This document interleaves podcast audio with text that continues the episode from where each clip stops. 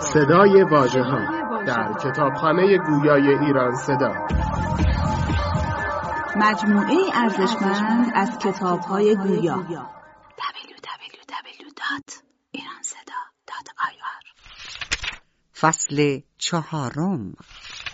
مجموع امارات و بناهای مهمی که در جانب دروازه حسن آباد در امتداد باختر به خاور واقع است گفته آمد. و اکنون نوبت آن است بناهای مهم و قابل ذکری که در همین سو از مغرب به شمال ساخته شده به شهر آید.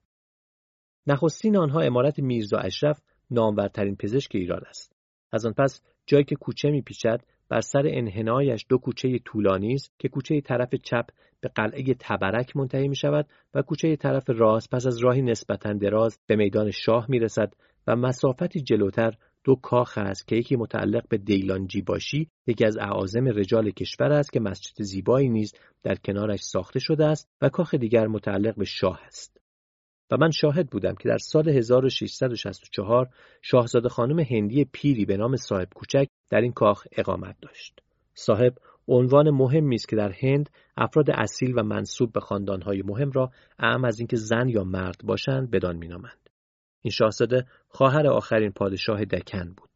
سال پیش که سلطنتش پس از غلبه امپراتوری گورکانی به سر آمد، صاحب کوچک در سال 1663 از راه دریا عازم زیارت مکه شد اما میان راه اسیر یکی از دزدان دریایی هلندی شد و همه دارایش به قارت رفت. پس از آنکه رهایی یافت چون فصل عبور از دریای سرخ سپری شده بود تصمیم کرد از راه خشکی به سفر خود ادامه دهد. وقتی به ایران رسید شاه دوم مانع سفر کردن وی شد. اما پس از اینکه شاه عباس درگذشت و پسرش جانشین وی شد صاحب کوچک با تقدیم هدایای کرامند به شاه نو اجازه سفر کردن گرفت و در سال 1668 به زیارت خانه خدا رفت. طرف چپ کاخ دیلانجی باشی راه درازی ادامه دارد که از دو طرفش کوچه های زیبا و خوشمنظری جدا می شود و بازارچه های متعددی آنها را قطع می کند. در آن نزدیکی کاروانسرای قورچی باشی واقع است. قورچیان قدیمی ترین سپاهیان ایرانند. از آن پس کاخ چابوش خان است. این شخصیت قبلا قلر آقاسی یعنی سرکرده غلامان بوده و دودمان وی از جمله طوایف معتبر ایران و همردیف ینیچری های عثمانی بودند. این هر دو راه به میدان شاه می رسد و در امتداد آن کوچه زیبایی است به نام کوچه گدا علی بیگ که سابقا مستوفی دیوان محاسبات بوده است. خانه وی میان کوچه جای دارد و کاخ رستم حاکم یکی از ایالات وصل به آن است. این شخصیت یک مسجد و یک گرمابه نیز در جوار کاخ خود ساخته است. از آنجا که بگذریم به بازاری می رسیم که خانه بسیار بزرگی در آخر آن است. این خانه را میرزا معین یکی از بازرگانان ثروتمند هندی ساخته و مسجدی نیز نزدیک آن است. در صحن این مسجد درختی کهنسال است که مورد احترام دینداران است و پرهیزکاران و مؤمنان زیر آن با خلوص نیت و اعتقاد صافی به عبادت می‌پردازند. و بیشتر از آنچه در مسجد نماز می‌گذارند در آنجا نماز می‌خوانند. مسلمانان بر این باورند که بقای درختان کهن حاصل توجه و برکت نظر امامان و مقدسان به آنهاست و بسی از آنان بسیار سال در سایه این درختان به عبادت پرداختند. مسجد موصوف نزدیک چهار راهی است که در طرف راست آن خانه‌ای به نام دوازده تومانی واقع است. این خانه گرچه بزرگ نیست، گوهری را مانند است. این خانه مشتمل بر یک اتاق بزرگ، دو تالار، سه کوشک و چند صندوق خانه است. طرز ساختمان هر یک از اینها متفاوت است. یکی چهار گوشه، یکی به شکل مثلث، دیگری به صورت چلیپا و آن دیگر شش گوشه است. سقف هر یک نیز به طرز جداگانه ساخته و آراسته شده است. سراسر دیوارهای همه اتاقها و تالارها از نقوش شورانگیزی از زر و لاجورد آذین یافته است. آگاهی دقیق و صحیح من درباره جزئیات این خانه از آن است که در سالهای 1675 و 1676 با اجازه مخصوص شاه در آن سکونت داشتم. مسیحیان بدون اجازه شاه حق اقامت داخل شهر را ندارند و منحصرا باید در محلتی بیرون پایتخت در آن سوی رود سکونت اختیار کنند. چه اختلاط و مصاحبت و معاشرت آنان با مسلمانان غالبا دشواری ها و بینظمی ها پدید می آورد. اگر یک مرد مسیحی با زن مسلمانی گرفتار شود یا باید به اسلام بگرود یا کشته شود. اما نمایندگان شرکت های بازرگانی اروپایی و مبلغان مذهبی آنان از شمول این قانون مستثناست. زیرا افراد این دو دسته از حمایت مستقیم شاه برخوردارند. شوقی که به آموختن زبان فارسی داشتم وادارم کرد در شهر دو بار با کاپوسنها و دو دفعه با کارمیها همخانه شوم. اما چون بیم کردم مبادا حضور من در خانه آنان از آن جهت که با افراد مختلف هم صحبت بودم مایه این ناراحتی و دردسرشان شود در سال 1675 از شاه تقاضا کردم اجازه فرماید ساکن پایتخت باشم. و معظم الله به حاکم شهر دستور فرمود در محلی که مورد پسند خودم باشد به من که عنوان بازرگان خاص شاه دارم خانه ای واگذار کند. حاکم و قاضیان که همواره با من محشور و معنوس بودند فرمان بردند در فاصله 150 قدمی این دو خانه قصر سلیمان خان و متصل بدان امارت کمپانی هلندی است که آن نیز بنایی عالی مشتمل بر باغی بزرگ چند کوشک چند حوض و جویهای آب جاری است و بر سردر آن که بزرگ و بلند است علامت شرکت جا دارد. این عمارت سابقا متعلق به میرزا علی بیگ بوده است. وقتی شاه عباس به سببی بر او خشم گرفت و وی را به دست خویش کشت و همه داراییش را مصادره کرد این خانه را به اختیار کمپانی هلندی نهاد در آن هنگام نماینده شرکت هلندی در اصفهان هوبرت ویسنیک بود وی سخت به خریدن این خانه مایل بود اما راه به جایی نمی برد و برای رسیدن به هدف خود وسیله نمی شناخت. با اینکه شاه عباس نسبت به خارجیان مردان رو و مهربان بود و آنان را میهمانان گرامی خیش می شمرد. پس از مرگ شاه عباس کبیر ویسنیک آقا یوسف یکی از خاجه های دربار را تشویق کرد که از شاه نو تقاضا کند این خانه را به وی ببخشد و نیز اجازه فروش آن را به کمپانی هلندی بدهد. پادشاه خواهش وی را پذیرفت و آقا یوسف خاجه خانه را به ویسنیک فروخت. نماینده شرکت هلندی سالی چند اجازه خانه را از شرکت می گرفت. اما چندان به ایش و اشرت پرداخت که از رسیدگی به امور شرکت قافل ماند. مدیران شرکت برای بازرسی به امور نمایندگی خود در اصفهان معموری فرستادند. ویسنیک از این موضوع باخبر شد. به بغداد گریخت و در آنجا به دست دزدان کشته شد. بازرس شرکت وقتی به اصفهان رسید میان اسناد دیگر قباله مالکیت خانه را پیدا کرد. هنگامی که خاج آقا یوسف خانه را به بیسنیک فروخت، وسعتش دو برابر مساحت کنونی بود. طی چند سال بعد جانشینانش نصف آن را به شیخ الاسلام برادر محمد مهدی صدر اعظم فروختند و اکنون از کار خود سخت پشیمانند. زیرا در زمان حال هم قیمتش دو برابر شده و هم ساختمان و باغ متصل به آن بر اثر جدا شدن قسمتی از امارت و زمین سخت بدنما گردیده است. مدرسه صفویه پشت این کاخ است. این مدرسه در مدخل بدنامترین و ننگینترین محلات پایتخت واقع است.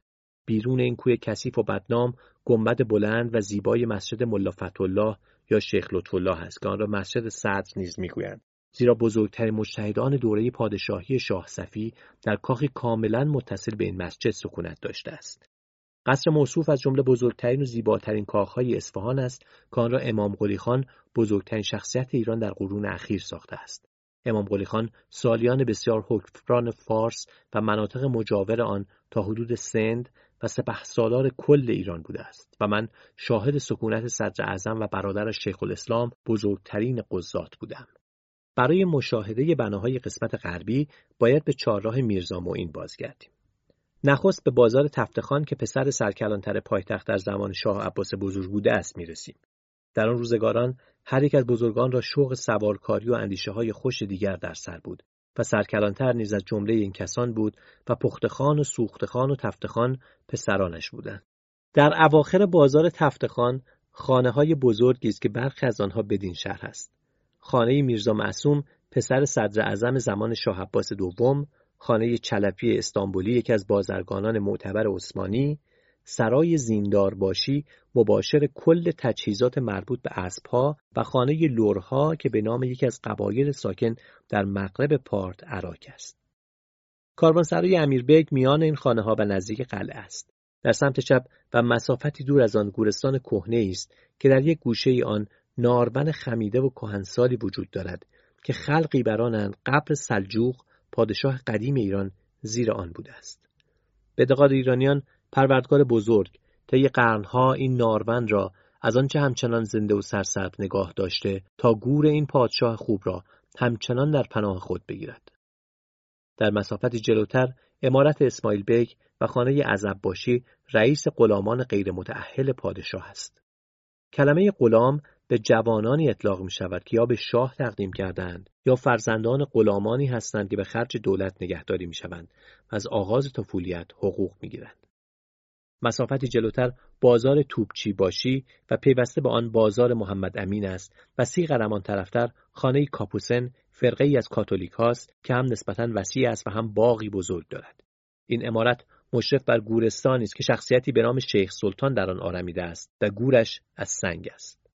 خانه که کاپوسنها در آن اقامت دارند برخلاف امارت مسکونی کارمها و آگوستنها از بناهای سلطنتی نیست بلکه خود زمین آن را خریدند و ساختند. کاپوسنها قریب 80 سال پیش در اوایل سلطنت شاه صفی اول بنا به توصیه پادشاه فرانسه زمان صدارت ریشیلیو به ایران آمدند. پر جوزف کاپوسن معروف این سفارشنامه را به نام جمعیت کاپوسنها به دست آورد و هم او هزینه ساختمان یک بنای عالی را از افراد جمعیت گرفت.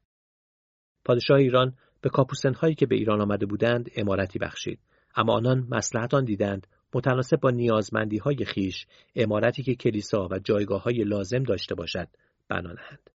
در فاصله ای از امارت کاپوسنها به سوی جنوب چند بازارچه کوچک و چندین خانه متعلق به توانگران دیده می شود و نزدیک آنها کارگاه های سفالگران است که به خندق قلعه و کیسارها منتهی می گردد. اما راهی که رو به شمال می رود به مدرسه آقا کافور می رسد. این خاجه که نگهبان جواهرات و خزائن پادشاه بود مردی کریه منظر مهیب دیدار و بدزبان بود. صدایی بس گوش خراش داشت. گفتارش را با دشنام و ناسزا آغاز می‌کرد و با مسیحیان سرد و پرخاشگر بود. نخستین باری که برای انجام دادن کاری با او دیدار کردم در دومین سفرم به اصفهان بود.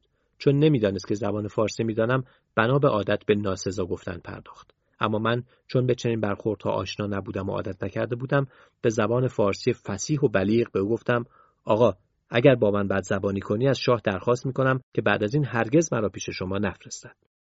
به شنیدن سخنان من در عجب شد و گفت آه شما به این روانی به زبان فارسی صحبت می‌کنید خوش آمدید گرچه از آن روز به بعد اگر اتفاقا وی را می‌دیدم همواره گفتار و رفتارش نرم و معدبانه بود ولی بارها ناظر و شاهد بودم که به جزئی بهانه با بزرگان و افراد مهم و درباریان به تلخگویی و خشونت می پرداخت.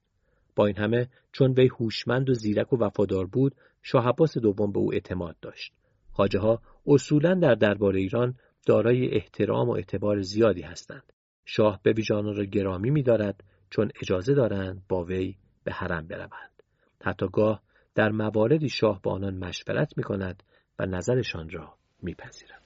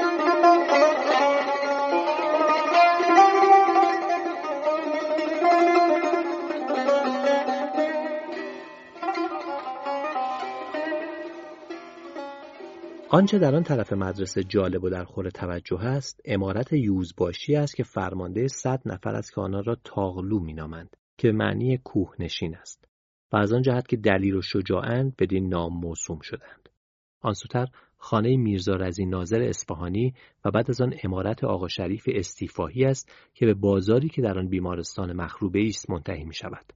سپس دو دالان سرپوشیده واقع است و روبروی آن خانه است که اروپاییان به سخره آن را خلیفگری مینامند زیرا در زمانهای گذشته این ساختمان از آن کشیشی به نام آقای برنار از کارمیهای فرانسوی از مردم بین النهرین بود و مدتی در آن سکونت داشت پس از آن مدتی در اصفهان ماند چون در کارهای مورد نظرش پیشرفتی حاصل نشد و توفیق نیافت خانه، کتابخانه، ظروف نقره، لوازم تجملی خیش را به جا نهاد و به فرانسه بازگشت. پس از مدتی همه آنها را به زرگری فروخت و زرگر نیز در سال 1669 آنها را وسیله هلندیان به فروش رساند. هلندیان خانه موصوف را به 5000 فرانک و ظرفهای نقره را به 2000 فرانک فروختند و بقیه وسایل را به اروپا حمل کردند. اما بسیاری از آنها از میان رفت. آنچه را که پس از خانه دوازده تومانی شهر می کنم در محله است که آن را کوی کران یعنی ناشنوایان مینامند و نزدیکترین آنها احمد آباد است که سابقا باغ توت نامیده می‌شد زیرا چند باغ داشته که همه درختانش توت بوده است. کوچه پاچنار، گرمابه خاج سیف الدین، حمام میرزا روح الله، یک مسجد کوچک بدون گنبد، یک مدرسه کوچک به نام نظام الملک همه در این محلت است. مدرسه موصوف از بناهای صدر اعظم سلطان ملکشاه سلجوقی است که جسدش در همین مدرسه به خاک سپرده شده. جوی آب بزرگی نیز در این مدرسه جاری است. در جوار این مدرسه خانه حکیم محمد یکی از شخصیت‌های معتبر است که بازارچه و گرمابه و کاروانسرای نیز به نام او در آنجاست. همچنین مسجد زیبای تازه بنایی وجود دارد که زمانی که من در اصفهان اقامت داشتم میرزا کازم پزشک و منجم دربار شاه روی خرابه های مسجد کهنه مسجدی ساخت و نام همان مسجد کهنه و ویران شده را که مسجد خواجه سیف الدین بود بر نهاد. هنوز من در اصفهان بودم که میرزا کازم پزشک و ستاره شناس رئیس گمرکات شد و از آن پس نیز به مشاغل مختلفی گمارده شد و من بدین نکته وقوف یافتم که ایرانیان هر گونه کاری را تعهد می کنند و از شغلی به شغل دیگر می پردازند بی آنکه میان آن مشاغل کوچکترین تناسب و رابطه در میان باشد. بعد از آن راه به محله یزد می پیوندد و مهمترین امارات این کوه کاخ داماد خلیفه سلطان صدر اعظم، خانه حکیم عبدالله، مسجد هلاکوخان و آرامگاه امامزاده اسماعیل است و در آن درخت چنار کهنسار بزرگی است که مردم به آن میخ زیاد زدند و قفل کهنه بسیار وان بستند و درویشان که حرفشان گدایی است همانند راهبان کلیساهای لاتن که در معابد کیش ترسایان برای گرفتن صدقه گرد میآیند دور آن درخت جمع می‌شوند دعا می کنند و جامعه کهنه و صدقه می طلبند. این محله به کوچه میبودیان راه دارد. خانه جانیخان قورچی باشی سردسته توتعگرانی که سارو را کشتند در این کوچه است و قصر تحمورسخان آخرین پادشاه گرجستان در کوچه نزدیک همین کوچه واقع است. من شرح حال این پادشاه تیربخت را ضمن نخستین مجلد سیاحت نامم کنوانش سفر از پاریس به اصفهان است آوردم و نوشتم این پادشاه سیه ستاره رنجمند از سر ناچاری پسرانش را به گروگان نزد شاه عباس فرستاد و پادشاه که با پدرشان سخت بر خشمکین بود آنان را ناچار به قبول دین اسلام کرد و من در سال 1667 دو نفر آنان را که سخت پیر و ناتوان شده بودند دیدار کردم. اینان چنان به اسلام اعتقاد راسخ یافته بودند که با اینکه خود قبلا مسیحی بودند تماس با ترسایان را گناه می شمردند و این برای کلیه کسانی که در هر جا تغییر مذهب می دهند امری طبیعی است. از آنجا رو به میدان شاه خانه مشعلدار باشی است که دارای شغلی مهم است و حمام و کاروانسرای به همین نام در کنارش است. شاه عباس ثانی این امارت را برای اقامت ژان کنس نماینده کمپانی هلند که در سال 1652 به ایران آمده بود اختصاص داد. پس از آن کاخ میرزا سعید ناینی است که یکی از بزرگترین و زیباترین امارات اصفهان است. سپس حمام شیخ الاسلام و کمی جلوتر قصر محرم پیشخدمت خاص و معتمد شاه صفی است که هم بنای باشکوه است و هم خوب نگهداری شده است. در جانب راست آن مسجد بزرگ و خوشمنظر مقصود بیک است که روی خرابه های یک مسجد بسیار قدیمی ساخته شده. نزدیک آن خانقاهی است که درویشان در آن جمع می شوند و همچنان که راهبان و زائران کلیسای روم در عبادتگاه خود گرد می آیند، اینان بر این اعتقادند که ترک دنیا خود عبادت است. از این رو به دنیا پشت کردند و به طیب خاطر فقر و بینیازی را برگزیدند. گفتنی است که محرم خاجه نزدیک کاخ خود یک مدرسه و یک کاروانسرا ساخته که هر دو به نام وی معروف است و درآمد کاروانسرا به هزینه طلاب مدرسه اختصاص دارد. چون در مشرق زمین مالکیت مخصوصا درباره درباریان و افراد مهم محترم و معتبر شمرده نمی شود و شاه به اندک بهانه همه دارایی آنان را مصادره می کند و گاه خودشان را نیز می کشد برای مقابله با این پیشامدها قسمت بیشتر دارایی خود را صرف ساختن بازارچه، حمام و کاروانسرا می کنند و درآمد آنها را وقف نگهداری و آبادانی مساجد و مدارس می نمایند. اما تأثیر این تدبیرها پردوام نیست زیرا چه بسیار دیر یا زود این حمامها و کاروانسراها یا بازارچه ها بر اساس مرور زمان ویران می شوند و بیفایده می مانند و متعاقب آن مدرسه و مسجد نیز متروک و طالبان علم برای توفیق یافتن در ادامه تحصیل باید به جستجوی بنیاد دیگری برایند و حامیان مسجد نیز برای تعمیر و ترمیم آن منابع درآمد تازه‌ای بیابند.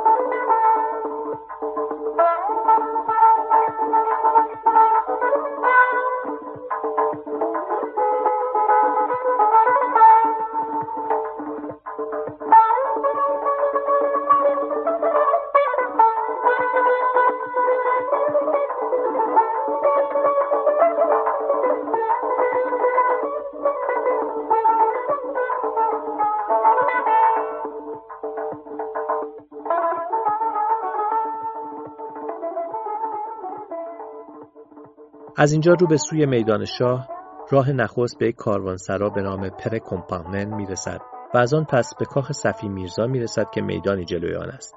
میان سه پسر شاه عباس بزرگ او از همه بزرگتر و ولیعهد بود. ولی چون پادشاه به وی بدگمان و خشمگین گشت او را کشت. دیری نگذشت از کرده خود چنان پشیمان شد که غم آن تا پایان عمر بر دلش سخت سنگینی می‌کرد و برای جبران پسر او را که وی نیز صفی نام داشت ولیعهد و جانشین خود کرد. و برای اینکه دو پسر دیگرش با او به مخالفت برنخیزند هر دو را نابینا ساخت. شاه صفی اول فرزند صفی میرزای مقتول است.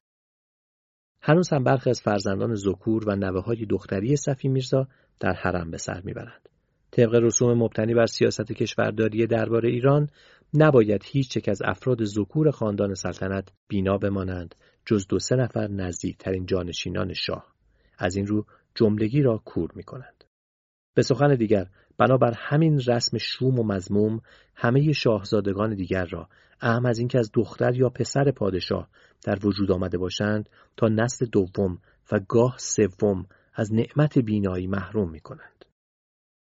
اکنون به شرح محلت دارالبتیخ که از پر جمعیت ترین کویهای شهر و در انتهای آن است می پردازم. این برزن را بدین مناسبت که میدان بزرگی به نام میدان میر میان آن است کوی میر نیز مینامند از کوچه ای موسوم به گلخنده وارد محله می شوند.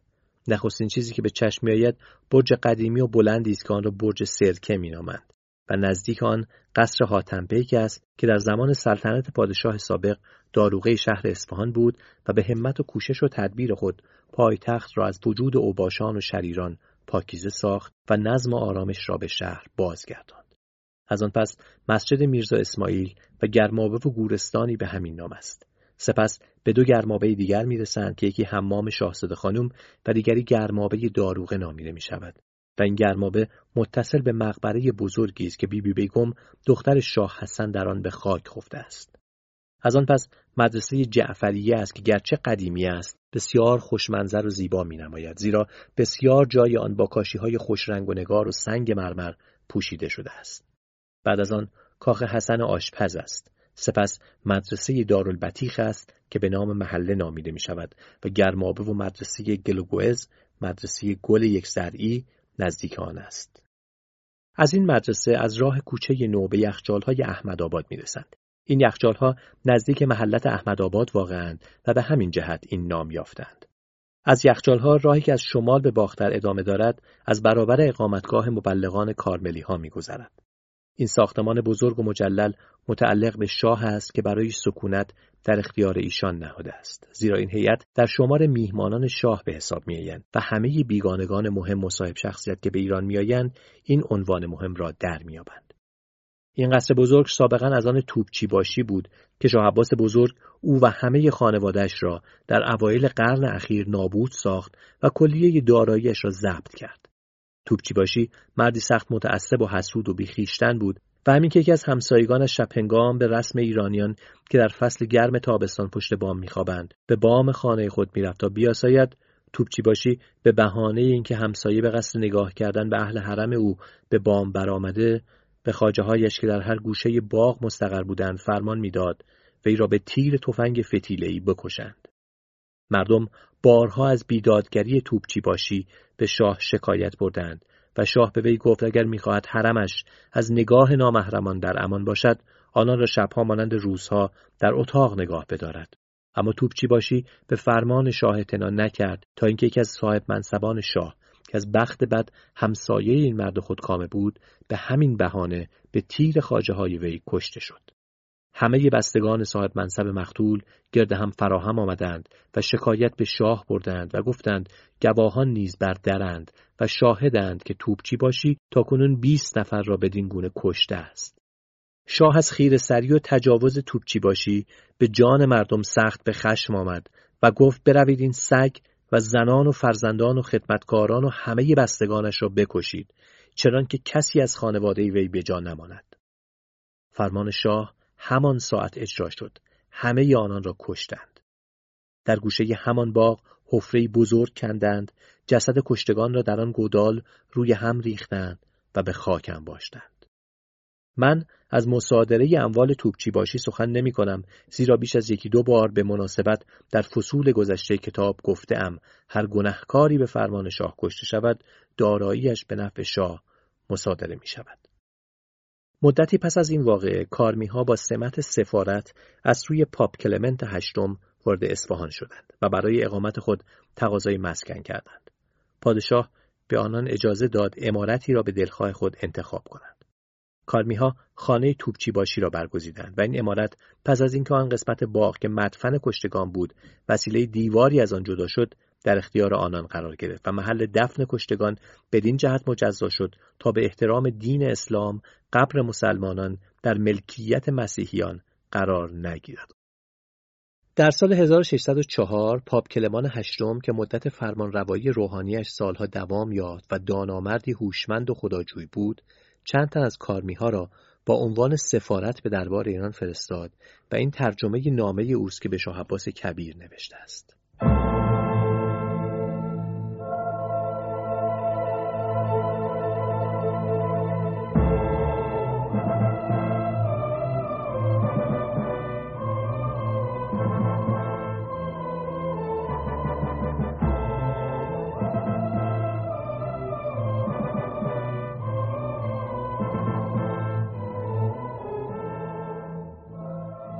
کلمنت هشتم پاپ به شاهنشاه بلند نام و با اقتدار شاه عباس سلطان ایران شهریار مشهور و توانمند به عنایت خدای درود بر شما باد. صفات برجسته و مکارم خجسته آن شاهنشاه بلند آوازه چنان در سراسر گیتی پیچیده که با اینکه عثمانی ها دشمنان مشترک ما و شما همه راه ها را سد کرده اند باز هیچ پادشاه مسیحی نمی‌توان یافت که فضایل حمیده انسانی و جوانمردی های آن اعلی حضرت را نشنیده و نشناخته باشد و زبان به ستایش و تحسین و آفرین شما باز نکند. بی هیچ گمان این همه نشان کمال رحمت و عنایت خدای دانا و یگانه است که به حکمت بالغش به شما کرامت فرموده است و از آن اعلی حضرت را این مقام عالی مرحمت فرموده تا کشور پهناور شما شکوه و عظمت دیرین را به همت و اقتدار آن شهریار باز یابد. دوری راه هرگز مانع آن نیست که ضمن تمجید از محامد عالیه شما با شوق و شادمانی بیش از اندازه تهنیت ها و شادباش های عمیق خود را به مناسبت پیروزی های عظیم و درخور تحسینی که به آنها دست یافته اید تقدیم کنم. این فتوحات بزرگ تا گردش زمین و آسمان بجاست نام گرامی شما را پاینده و بر دوام می‌دارد و ما نیز با اغتنام فرصت برای اینکه مهر و محبت صادقانه و صمیمانه خود را نسبت به آن شهریار عظیم و شن بنماییم سه تن از کشیشان فرقه کرملی را که از جمله معتمدان مقربان ما می باشند با چند تن از همراهانشان حضور شما اعزام داشتیم. اینان مأمورند نامه های ما را به آن شاهنشاه عظیم و شن تسلیم کنند و شادمانی عمیق و باطنی ما را از اینکه آن شهریار عالیقدر با آن الهی و همت بلند به باز گرفتن پایتخت و فتوحات عظیم دیگر توفیق یافتهاند تقدیم بدارند. اگر این نیکخواهی چنان که امید است مورد پسند و قبول آن اعلی حضرت قرار گیرد همین هیئت مطالب دیگر به عرض میرسانند و از صمیم قلب میکوشند که موجبات رضامندی خاطر خطیر شاهنشاه را فراهم آورند تمنای ما آن است که آنان را به عواطف ملوکانه مستحصر فرمایید و به آنان امید مساعدت بدهید. ما آرزومندیم خداوند به آن اعلی حضرت و ملتش تندرستی و آنچه ماگه خیر و برکت است عنایت فرماید. از سن پیر سی جوان 1604 سیزدهمین سال پاپی ما.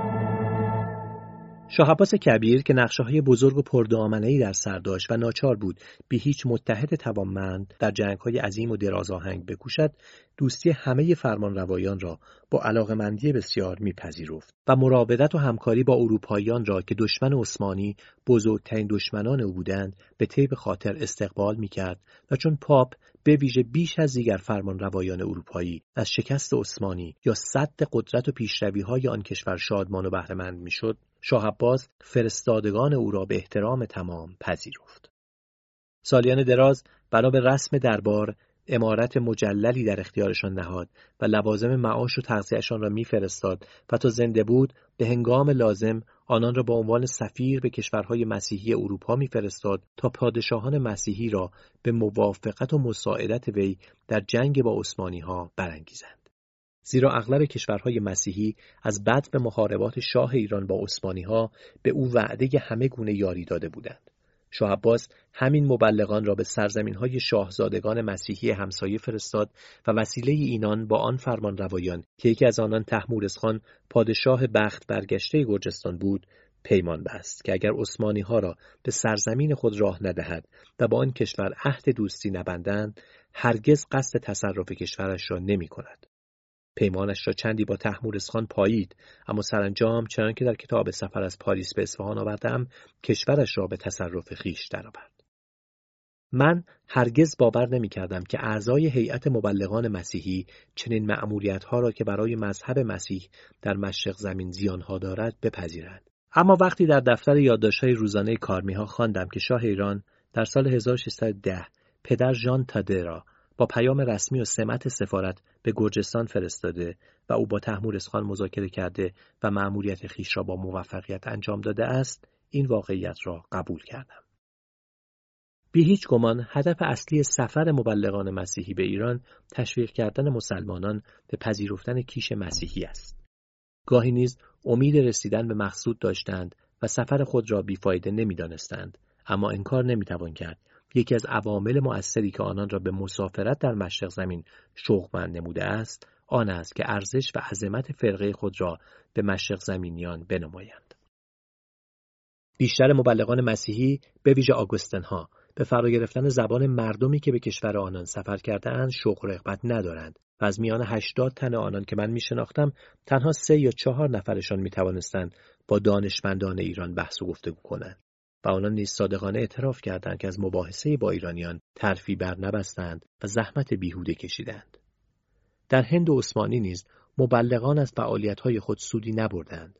برخی از مبلغان می‌گویند هدف کلی آنان جلب نظر و اعتقاد فرقه های رافضی مسیحیان مشرق زمین به کلیسای روم است ولی در این زمینه نیز موفقیتی به دست نیاوردند و اعتراف می کنند گرچه عده مسیحیان ساکن مشرق زمین بسیار نیست اما به معتقدات مذهبی خیش سخت پایبندند و گرچه به هنگام ضرورت و بنا به مسلحت مثلا به منظور جلب رضایت و حمایت سفیران و ها و نمایندگان کمپانی ها برای گرفتن وام و قبول درخواست استخدام و استفاده از تحصیلات آموزشی برای فرزندان خود و گرفتن کتاب و لوازم تحریر روی خوش به مبلغان نشان می‌دهند و چنان مینمایند که مفتون سخنان شیوایی آنان شدهاند اما این همه ریاب و تظاهر است و اصولا رافضیان مسیحی مشرق زمین مردمانی فریبکار پرفسون، ظاهرارا و مکارند.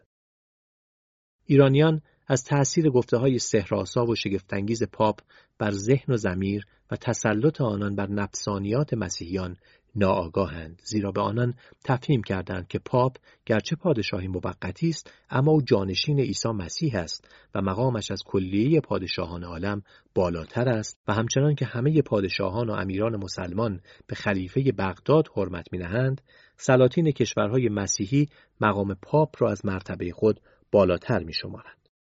مبلغان هرگز درباره دعایه های وصل ناشدنی و پر از گمراهی پاپ با ایرانیان سخن نگفتند زیرا این مطالب با ذوق سلیم آنان هماهنگ و سازگار نیست و مبلغان مسیحی مسلحت می‌دانند تبلیغات دینی خود را با سخنان نامعقول و پوچ و متناقض بیامیزند سخن این مبلغان فقط در ذهن و زمیر پیروان کلیسای روم می نشیند. اینان کلیسای روم را مرکز عالم مسیحیت جلوه می دهند و چنین می نمایند که با تمام نیرو این مذهب را میان کافران سراسر جهان تبلیغ می کنند. در صورتی که این دعوی فاقد حقیقت است و دروغی بیش نیست و اگر هدف این است که دین مسیح نشار یابد به تحقیق این کار مهم بیرون از قدرت کاتولیک است. زیرا اگر با مسلمانان درباره مبدل شدن نان و شراب به جسم و خون مسیح و به عبارت دیگر در موضوع اشاع ربانی که از جمله معتقدات کاتولیک ها سخن بگویند یا درباره پرستش تصاویر که جنبه شرک و بتپرستی مطلق دارد با آنان بحث و گفتگو کنند بیگمان هرگز نمیپذیرند. زیرا مسلمانان تنها خدای یگانه را میپرستند. ناگفته نگذارم که مبلغان مسیحی برای اینکه در میان جوامع مسلمانان راه یابند و پذیرفته شوند به خاطر خوشنودی خدا و جلب نظر مردم به درمان کردن بیماران و تیمار داشتن محرومان می‌پردازند با لباس ساده مخصوص خود سفر و آمده شد می کنند. همانند درویشان وارسته و خداجوی که پشت پا به جهان زده اند و روزگار را به ریاضت و عبادت میگذرانند فارغ از بد و خوب خوراک و پوشاک به یاری مستمندان و دردمندان میکوشند و با این زندگی ساده و بیالایش و منظم خیش محبوب مردمان می‌شوند. شاه عباس کبیر مقرر کرده بود. مبلغان مسیحی که به کشور ایران میآیند و اقامت میگزینند باید همه جامعه مخصوص سنف خود را بپوشند تا از سفیران کشورهای مشرق زمین مقیم پایتخت ایران همچنین بازرگانانی که از کشورهای بیگانه به قصد تجارت به ایران سفر کرده اند باز شناخته شوند و سفیران و بازرگانان به دیدن مبلغان مقهور قدرت و نفوذ شاه شوند و شاهد اتحاد و دوستی وی با پادشاهان اروپا باشند. بدین سان هم شاه و هم مبلغان از این کار راضی بودند. زیرا مبلغان گمان میبردند مردم به دیدن آنان در آن لباس اندکندک به آنان میگروند و با ایشان آشنا و معنوس می‌شوند و مبلغان آسانتر و بیپرواتر می‌توانند مسلمانان را به پذیرفتن دین مسیح دعوت کنند. اما این اندیشه خیالی باطل بود و چه زمانی دراز در این سودا عمر به هدر دادند. از اینها خاطر بپردازیم و توصیف و تشریح دیگر نقاط مهم را دنبال کنیم.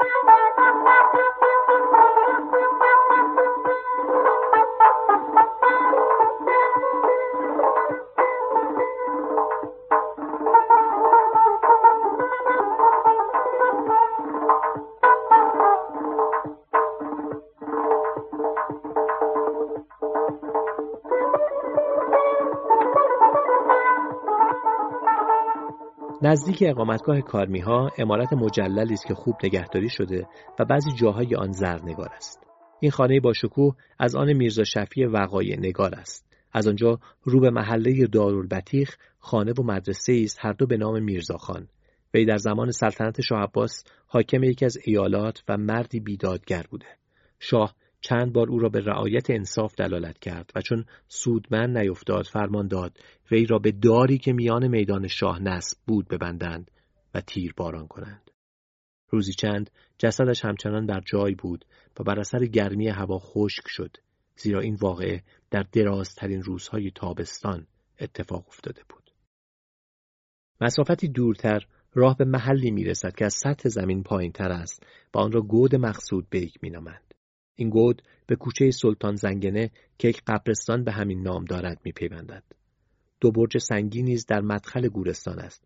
چهار کوچه نسبتا بزرگ دیگر نیز نزدیک آنجاست. آنها کوچه عرقگیرها، کوچه مسگرها، کوچه نمکیها و کوچه دو برادران نام دارند.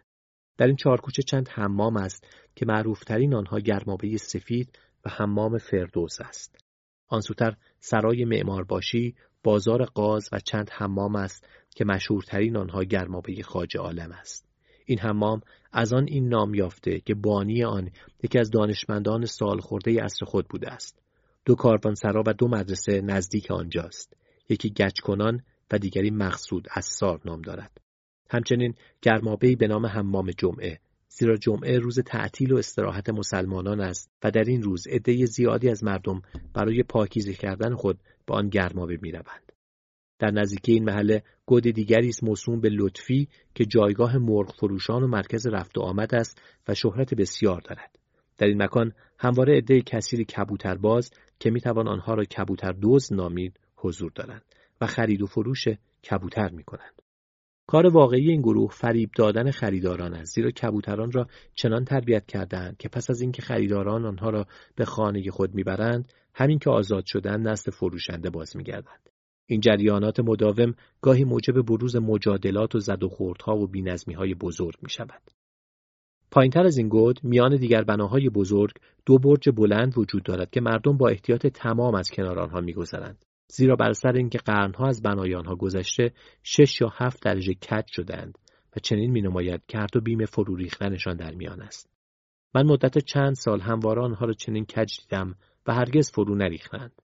از آنجا راه به محله عرب ها می رسد که کاملا نزدیک گود است و پس از آن قیصریه قدیم یا بازار کهنه شاه است.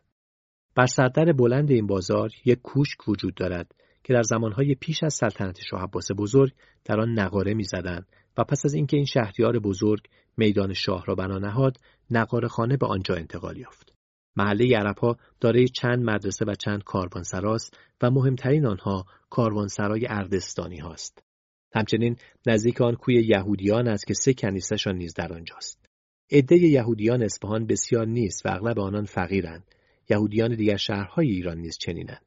کنیسه های یهودیان اصفهان محقر است و نمازخانه ای را میماند. آن سوتر کوچه یهودیان قبرستان است که مردم اصفهان به سبب اینکه مزار کمال اسماعیل یکی از اولیای بزرگ در آن است بدان حرمت مینهند. مردم می‌گویند این شخصیت مذهبی صاحب کرامت همزمان با تیمور جهانگشای معروف میزیست. این فاتح دو بار یکی هنگام رفتن به سرزمین های دور و دیگر موقع بازگشتن از آنها وارد اصفهان شد و بسیاری از مردم این شهر را به گناه عدم فرمانبرداری کشت. ولی در بار دوم ورود به اصفهان به تمام سپاهیان خود خبر داد که جان کمال اسماعیل در امان است. در چنین احوال بسیاری از کسان به امید رهاندن جان خیش به سپاهیان مهاجم خود را کمال اسماعیل معرفی می‌کردند. چنان روی نمود که روز یکی از صاحب منصبان تاتار سه نفر را بدین عذر امان بخشید و وقتی کمال اسماعیل حقیقی به دست همین صاحب منصب گرفتار آمد و گفت مرا مکش که کمال اسماعیل می باشم سپاهی تاتار در خشم شد و فریاد زد من نمی‌دانم در این شهر لعنتی چند هزار کمال اسماعیل وجود دارد. من دیگر بر هر کسی که خیش را بدین نام بخواند رحم نمی کنم و بیدرنگ به یک ضربت شمشیر سر او را بر خاک افکند. داستان چنین پایان می‌یابد که آن مرد پاکدین به دو دست خیش سر جدا شده اش را از زمین برداشت به سر چای که مزارش همکنون آنجاست رفت سرش را در آن انداخت و خود ناپدید شد در کنار این گورستان قبرستان دیگری است به نام دیوداد بیابانی این شخصیت نامی یکی از شجاعان بزرگ شیعیان بوده که در قرن چهارم میزیسته و نزدیک این گور برج معروف و بلندی است به نام ساربان. اکنون به شرح محله سید احمدیان می‌پردازم. دروازه این محله همچنین دروازه دو کوی حسن آباد و کران رو به مشرق گشوده می شود. متصل به این دروازه خانه ملا کازم است. زمانی که من وارد اسپان شدم این شخصیت وارسته که در علم دین تسلطی به کمال داشت و صاحب کرامات و به امور دنیوی سخت بی بود شهرت بسیار داشت. پس از آنکه به زهد و ورع کامل قبول عامه یافت شروع به زشتگویی نسبت به شاه عباس دوم کرد و علنا و به سراحت تمام می گفت این پادشاه دائم الخمر است. بنابراین کافر است. فرهی زدی نیز از او گرفته شده است. باید او را کشت و به جایش یکی از پسران شیخ الاسلام را که نوه شاه عباس بزرگ است بر تخت سلطنت نشاند. شاه که از سخنان تند و تلخ وی خشمین شده بود و بیم کرد تبلیغات سوء او حوادث شومی به بار آورد فرمان داد وی را به نام تبعید به شیراز از پایتخت بیرون ببرند و میان راه از بالای کوه به زیر اندازند.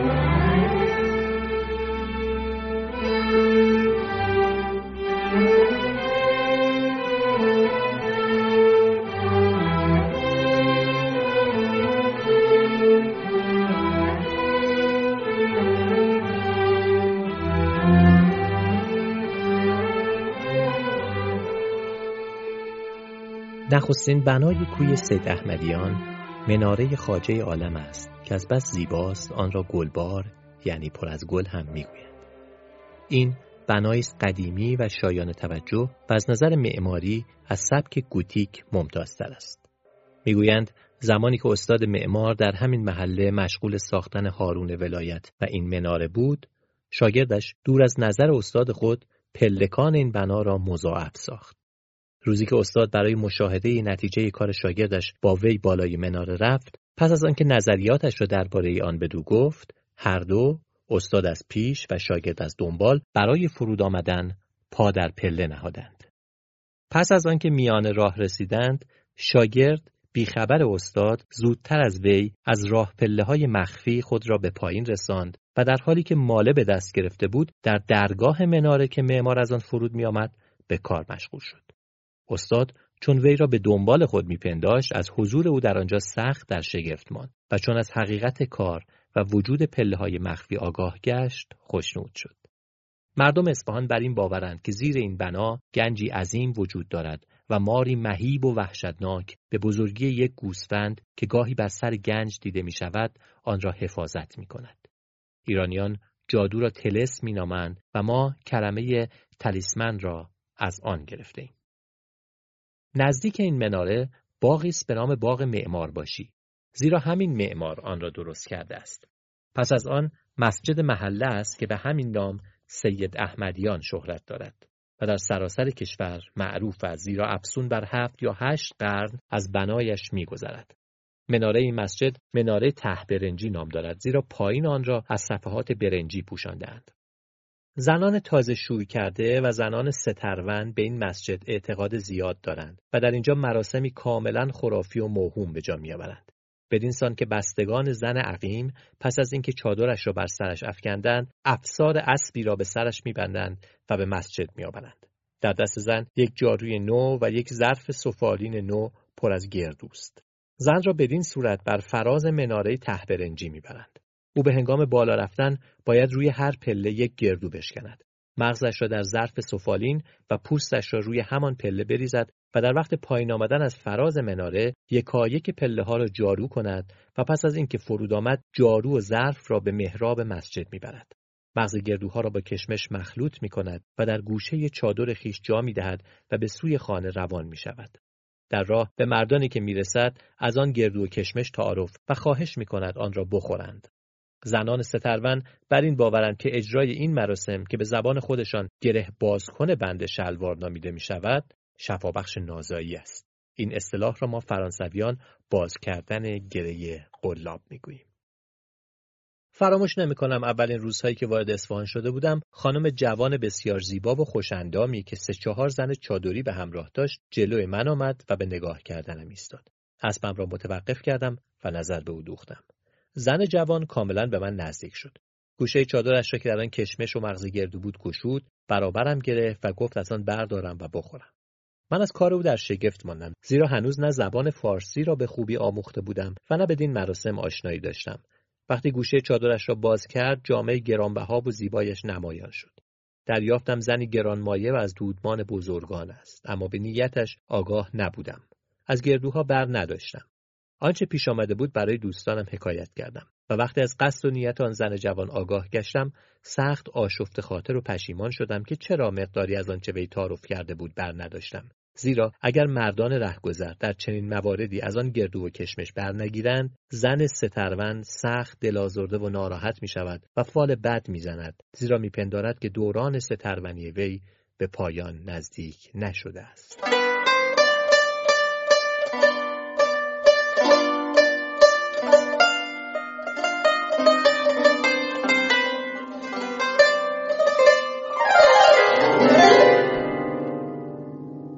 در این محله سه مسجد کوچک دیگر نیز هست که مزار سید احمد زمجی در یکی، مقبره امین الدین حسن صدر اعظم مشهور سلطان ملکشاه پادشاه ایران در دیگری و در سومی مزار دیوانه بابلی قرار دارد.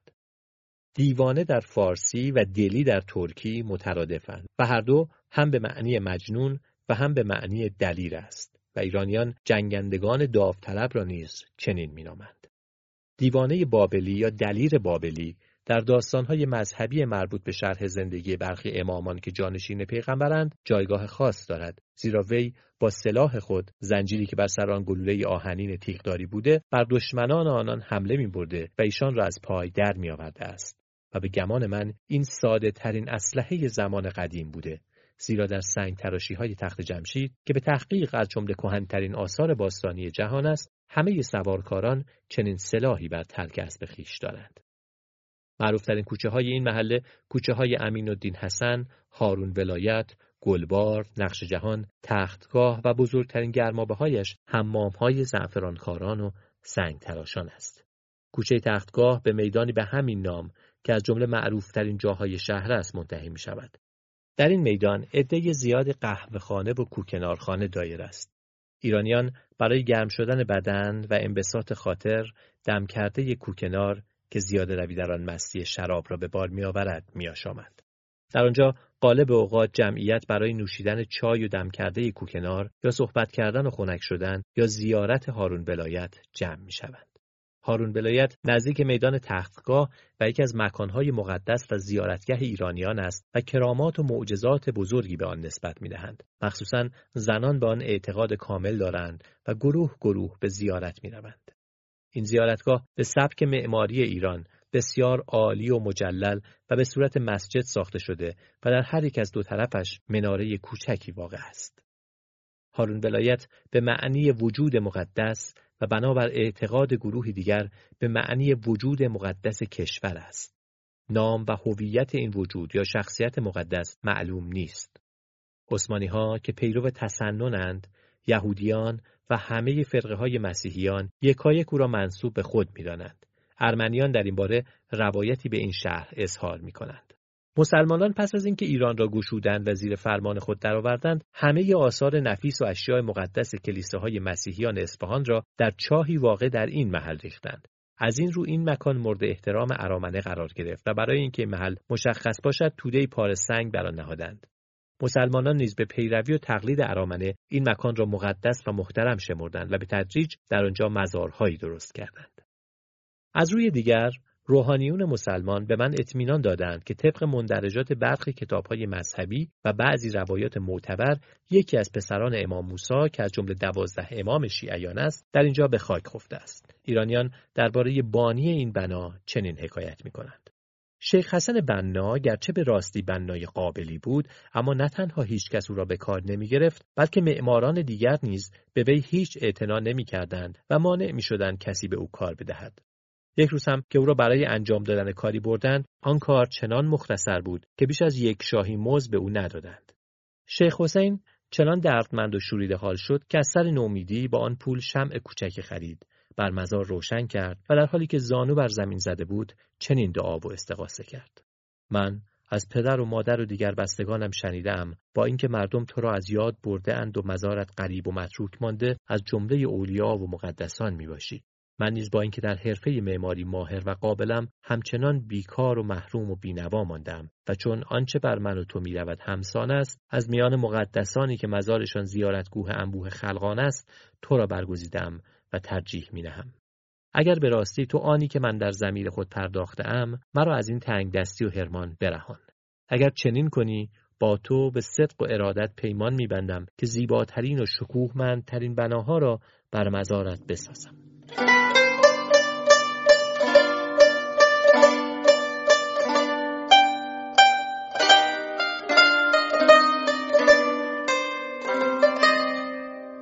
پس از اینکه دعا و نظرش به پایان رسید به آبادی رحمان که سه فرسنگ دور از پایتخت و محل اقامت وی بود بازگشت معمار بیچاره گمان می‌برد اگر دعایش مستجاب شود او را به کار میگمارند اما مدتی گذشت و خبری نشد قافل بود که مرادش از طریق دیگر برآورده می شود. روزی شاه اسماعیل که وی را سلطان خطایی نیز مینامند با زنان حرمش به شکار رفت. شبانگاه وقتی باز میگشت طوفانی چنان مهیب برخاست که میان او و همراهانش جدایی افکند و ملکه با دو خاجه به آبادی حسین معمار درآمدند.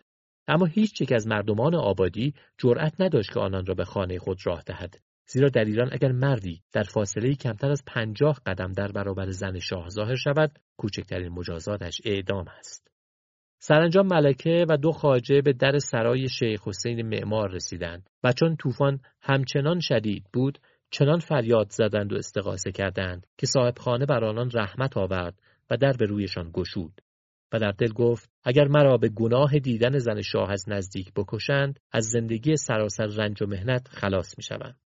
سپس با شتاب تمام خانه را پاکیزه کرد آتش برافروخت خوراکی هرچه داشت پیش آورد. آنگاه کار خدمتگذاری به ملکه را به زن و دخترش سپرد و خود از خانه بیرون شد.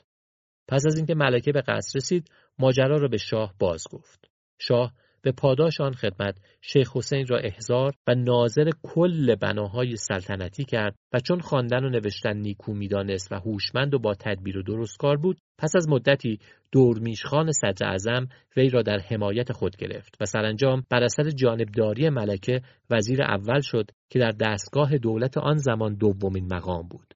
آن وقت به فکر ادای نظر خود برآمد و چون اساس بزرگی و دولتمندی خیش را مرهون نظر و عنایت آن مظهر مقدس می‌دانست این آرامگاه عظیم و مسجد بزرگ متصل به آن و مدرسه مجاور و مناره بلند آن را بنیان نهاد و در حق شناسی و سپاسگزاری از دستگیری ها و حمایت های دورمیشخان این بیت را بر سردر بنا نقش بست.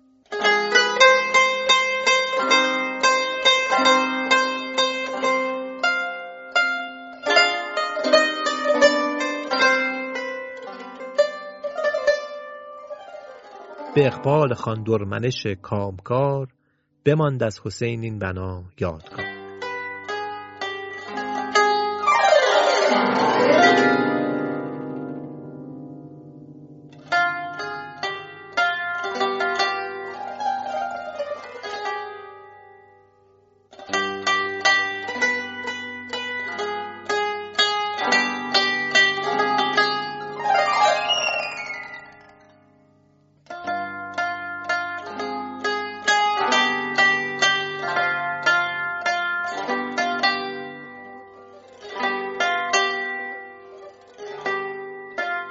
دنباله این حکایت چنین است که وقتی شیخ حسین معمار پیمان و نظم به جای آورد و آن امارت مجلد را برآورد هارون ولایت به پاداش مقام وی را تا مرتبه صدارت برافراشت. بالای این مناره دو سنگ آسیایی دستی است که چنان می نماید که آنها را به دیوار نصب کردند. مردم برانند این دو سنگ مانند دیدک بزرگی است که سنگها بدان متکی است که به کنگره مناره تعبیه شده و یکی از بندبازان ماهر یکی پس از دیگری آن را با تناب بالا برده است. در این نزدیکی دو چاه در خور توجه قرار دارد. یکی از آن دو گور حاتم زورمندترین و تناورترین پهلوان زمان خود بوده. وی روزی با کشتیگیری که در فن خود دارای نخستین مقام بود به زور آزمایی پرداخت و در گرماگرم مبارزه وی را کشت. چون نه نفوذ و قدرت اجتماعی پدرش که زراب باشی یعنی رئیس زرابخانه دولتی بود و نه هدایا و تحفه هایش نتوانست پهلوان حاتم را از قصاص برهاند وی را به کسان مقتول سپردند و کشته شد. زیرا قانون اسلام حاکم بر این است که هر کس دیگری را بکشد باید قاتل را برای اجرای قصاص به دست بستگان مقتول بسپارند. بر سر جسد پهلوان حاتم میان دو دسته جوبارهی ها و نعمت ها مبارزه و زد و خورد سختی در گرفت. یکی از آن دو دسته مدعی بود چون پهلوان مقتول. در محله آنها به دنیا آمده جسد باید در اختیار آنان قرار گیرد و دسته دیگر می‌گفتند چون وی در کوی آنان کشته شده جسد متعلق به آنهاست. سرانجام جسد پهلوان حاتم مقتول را در این چاه انداختند و تا نیمه به خاک باشتند و از آن زمان این چاه خشک شد. چاه دیگر را که بزرگ و زیباست هیدر هندی یکی از بازرگانان معتبر حفر کرده و به نام وی خوانده می شود. می‌گویند این تاجر در یکی از سفرهای دریایی به طوفانی سخت و بیمنگیز گرفتار آمد. در حالی که از جان به در بردن از آن بلای مدهوش ناامید شده بود به دل نظر کرد اگر جان از آن ورته به در برد کنار مسجد هارون ولایت چاهی گود و خوب بکند و کسی را بر آن بگمارد تا کامان را سیراب سازد و نیز صفه های رفیع و برآمده از سنگ و محصور برای رفاه و آسایش زائران و رهگذران خسته برپا دارد. از تختگاه به میدان شاه کوچه‌ای به نام کوچه تخت امتداد دارد و قصر شاهزاده کوچک در آن است. شاهزاده کوچک مجتهد بزرگ دوران سلطنت شاه عباس ثانی و برادر خلیفه سلطان صدر اعظم بود. سپس قصر جلودار باشی است که یکی از وسیع ترین و با شکوه ترین امارات شهر است. آنگاه راه به کوچه فریدون طبیب و داشتی مور می رود که چون سراهای این دو شخصیت بر سر این راه است کوچه به نام ایشان موسوم شده است.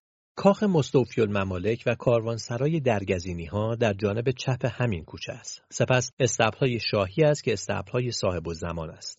زیرا پادشاه آنها را وقف دوازدهمین امام آخرین خلیفه واقعی پیغمبر کرده که محمد مهدی نام دارد و ایرانیان وی را صاحب و زمان مینامند و بر این اعتقادند وی نمرده و مانند دیگر مردمان در نگذشته بلکه در محلی نامعلوم به سر می‌برد. سرانجام روزی ظاهر میگردد و با کافران میجنگد. بدین منظور در این استبل روزان و شبان چندین اسب زورمند و جوان و زیبا با ساز و برگ گرانبها نگهداری می شوند و همیشه دو تا از آن اسبان زین و رکاب شده آماده اند تا امام به محض ظهور سوار گردد. سپس راه به کوچه میر اسماعیل می رسد که یک باب امارت و یک کاروانسرا به همین نام در آن است. در انتهای کوچه بازارچه سردار قشون واقع است و کاروانسرای بیگم یا ملکه نزدیک آن است. این کاروانسرا را مادر شاه سپی اول ساخته و از این جهت به نام وی موسوم شده است. نزدیک کاروانسرای موصوف یک کاروانسرای دیگر و یک حمام وجود دارد که هر دو پایدار نامیده می شوند. در نخستین سفرم به اصفهان در استبل سلطنتی کرگدنی را دیدم. در یک کتاب داستان هلندی که نام آن سفارت چین است به غلط نوشته شده که فیل و کرگدن دشمن همند در صورتی که کرگدن موصوف با دو فیل در یک طویله به سر می بردن.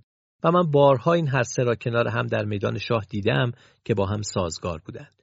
یکی از سفیران حبشه در ایران این حیوان را به رسم تحفه و هدیه برای شاه آورده است. در حبشه کرگدن بسیار است اما هنوز در نیافتم در هند نیز این جنس حیوان وجود دارد یا نه. آبیسنها یا به قول ایرانیان حبشی ها غالبا کرگدن را اهلی و تربیت می کنند و همچنان که از فیل بهره برداری می نمایند آنها را به کار می گیرند.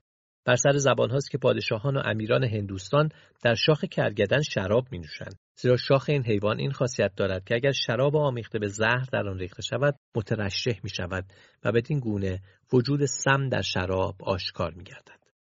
من به شما اطمینان می دهم که جزء اول این گفته افسانه بیش نیست و درباره جزء دوم هیچ گونه اظهار نظر نمی کنم زیرا هنوز نیازمودم.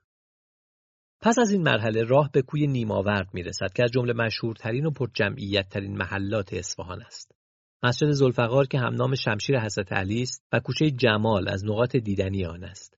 امارت خاصه تراش، سلمانی مخصوص شاه که شغل مهمی است و کاروانسرای عباسی که از جمله بناهای با شکوه به نام شاه عباس کبیر است از دیگر جاهای مهم محلت نیماورد است.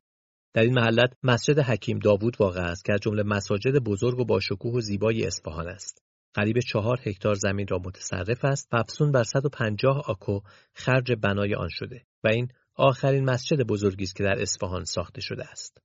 زمین این مسجد قبلا گورستان بوده و حکیم داوود بزرگترین پزشکان دربار شاه صفی اول آن را بنا نهاده است. ماجرا این که وی بر اثر دستایسی که می‌کرد مورد بدگمانی شاه واقع شد و چون احساس خطر کرد به هندوستان گریخت و در آنجا صاحب منصب و نام و نشان شد. دارایی فراوان به چنگ آورد و در جنگی که میان اورنگزیب و برادرانش روی داد به نام عربخان شرکت کرد. شرح مفصل این واقعه را مرحوم برنیه معروف در یادداشت‌های خود آورده است. باری حکیم داوود قسمتی از داراییش را به اصفهان برای بستگان فرستاد تا مسجدی به نام وی بسازند و علت او بدین کار شهرتجویی یا دوستداری وطن بود اما به هر روی پروردگار بر عنایت خود نسبت به وی نیفزود زیرا در هند نیز چنان که عادتش بود به فتن انگیزی پرداخت و سرانجام در آن سرزمین به تیر روزی جان باخت. از این مسجد راه به کوچه بابا حسین و از آنجا به کوچه بابا کمالو می رسد که در آن خانه های خوب و وسیعی وجود دارد. و از آن جمله است که امارت حکیم مسند خانه میرزا جلال داماد شاه کبیر و سه بنای بزرگ دیگر که صاحب هر سه محمد باقر نام دارند و از دانشمندان زمان خود به شمار می روند. نخستین فرد که محمد باقر خراسانی مجلسی نامیده می شود قبل از بازگشت به اصفهان مدت چند سال در مشهد به تدریس اشتغال داشت و رئیس مدرسه ملا عبدالله یکی از معروفترین و مهمترین مدارس اصفهان است. وی داناترین و متبهرترین دانشمندان عصر خیش است. بر الهیات تسلط کامل دارد و به حق صاحب درجه اجتهاد و جانشین امام است. دومین محمد باقر یزدی است. از یزد به دنیا آمده و داناترین علمای ریاضی کشور است. سومین محمد باقر منجم باشی شاه و خانش وصل به باغ بابا حسین پیندود است که این داستان درباره او بر سر زبان هاست. روزی زن بابا حسین پیندوز کنار جویی که کنار دکان شوهرش بود لباس میشست. در اثنای کار دید که ناگهان آب جوی از جریان باز ایستاد. پنداش که جایی از قنات فرو ریخته و جلوی آب را بسته است. فورا شوهرش را به یاری طلبید تا جلوی آب را باز کند. پیندوز آمد. داخل کاریز شد و همین که دستهایش را برای برداشتن گلهای جلوی آب در جوی فرو برد مشتی مسکوک زر به چنگش آمد. از یافتن آنها سخت در شگفت شد. آن سکه ها از جمله چهار کوزه آکنده از طلا بود که شکسته شده بود. پیندوز و زنش همه آن سکه ها را در چند بار به کلبه خود منتقل کردند و با اندکی از آنها هر چه می توانستند از جمله این باغ را خریدند. بسی بر نیامد که وفور نعمت و بسیاری دارایی پیوند زناشویی آن دو را سست کرد. با هم به جنگ و ستیز پرداختند و کارشان از تلخگویی به زد و خورد انجامید و زن چون تاب پایداری و شکیبایی نداشت از سر خشم نزد کلانتر رفت و ماجرا را باز گفت. کلانتر آن دو را به نام دزدان دارایی شاه به زندان کرد. از آنکه در ایران هر گنجی یافته شود متعلق به پادشاه است. از آن پس وادارشان کرد برای فراهم آوردن اسباب معیشت خود بابا حسین همچنان پیندوزی و زنش رخشویی کند. نزدیک باغ بابا حسین که این داستان را درباره او آوردم باغ دیگری است کان را به سبب اینکه مزار سلطان ملکشاه در آن است باغ مقبره می‌گویند مقبره سلطان ملکشاه میان نمازخانه سرپوشیده است که گنبدی زیبا دارد و از باغ مقبره تا میدان شاه فاصله زیاد نیست. و میان این دو چیزی شایان توجه و قابل گفتن وجود ندارد. یکی از کوچه های مهم این محله کوچه حکیم باشی سلطان ملکشاه است که در آن از مال فراوانی که شاه به پاداش معالجت شگفتانگیزی به وی بخشید امارتی بزرگ و با شکوه برآورد. ماجرا چنین است که یک روز که شاه غذا می‌خورد استخوانی در گلویش فرو رفت که نه بیرون میآمد و نه پایین می‌رفت. دردی سخت بر او آرز شد پزشکان دربار علاج کردن نتوانستند و اگر استخوان فورا از گلوی شاه بیرون نمیآمد میمرد همه در این کار درمانده بودند. در چنان احوال حکیم باشی با به کار بردن حیلتی شاه را از مرگ رهاند. توضیح این که شاه در روز در صحرا میان چادری بود و پسرش در قسمت دیگر همان خیمه که پرده‌ای در میان حائل بود حضور داشت.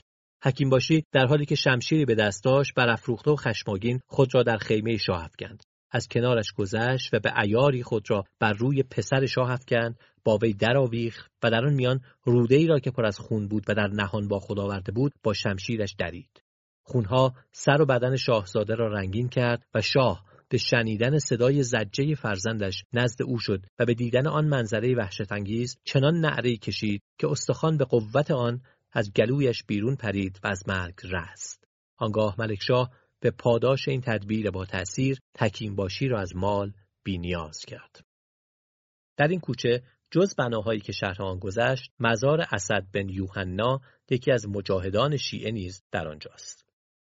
وی شبانگاه چندان که می‌توانست پیروان یزید دشمنان شیعیان را میکشت و جسدشان را در چاهی میریخت. سرانجام خود نیز به دست دشمنانش کشته شد.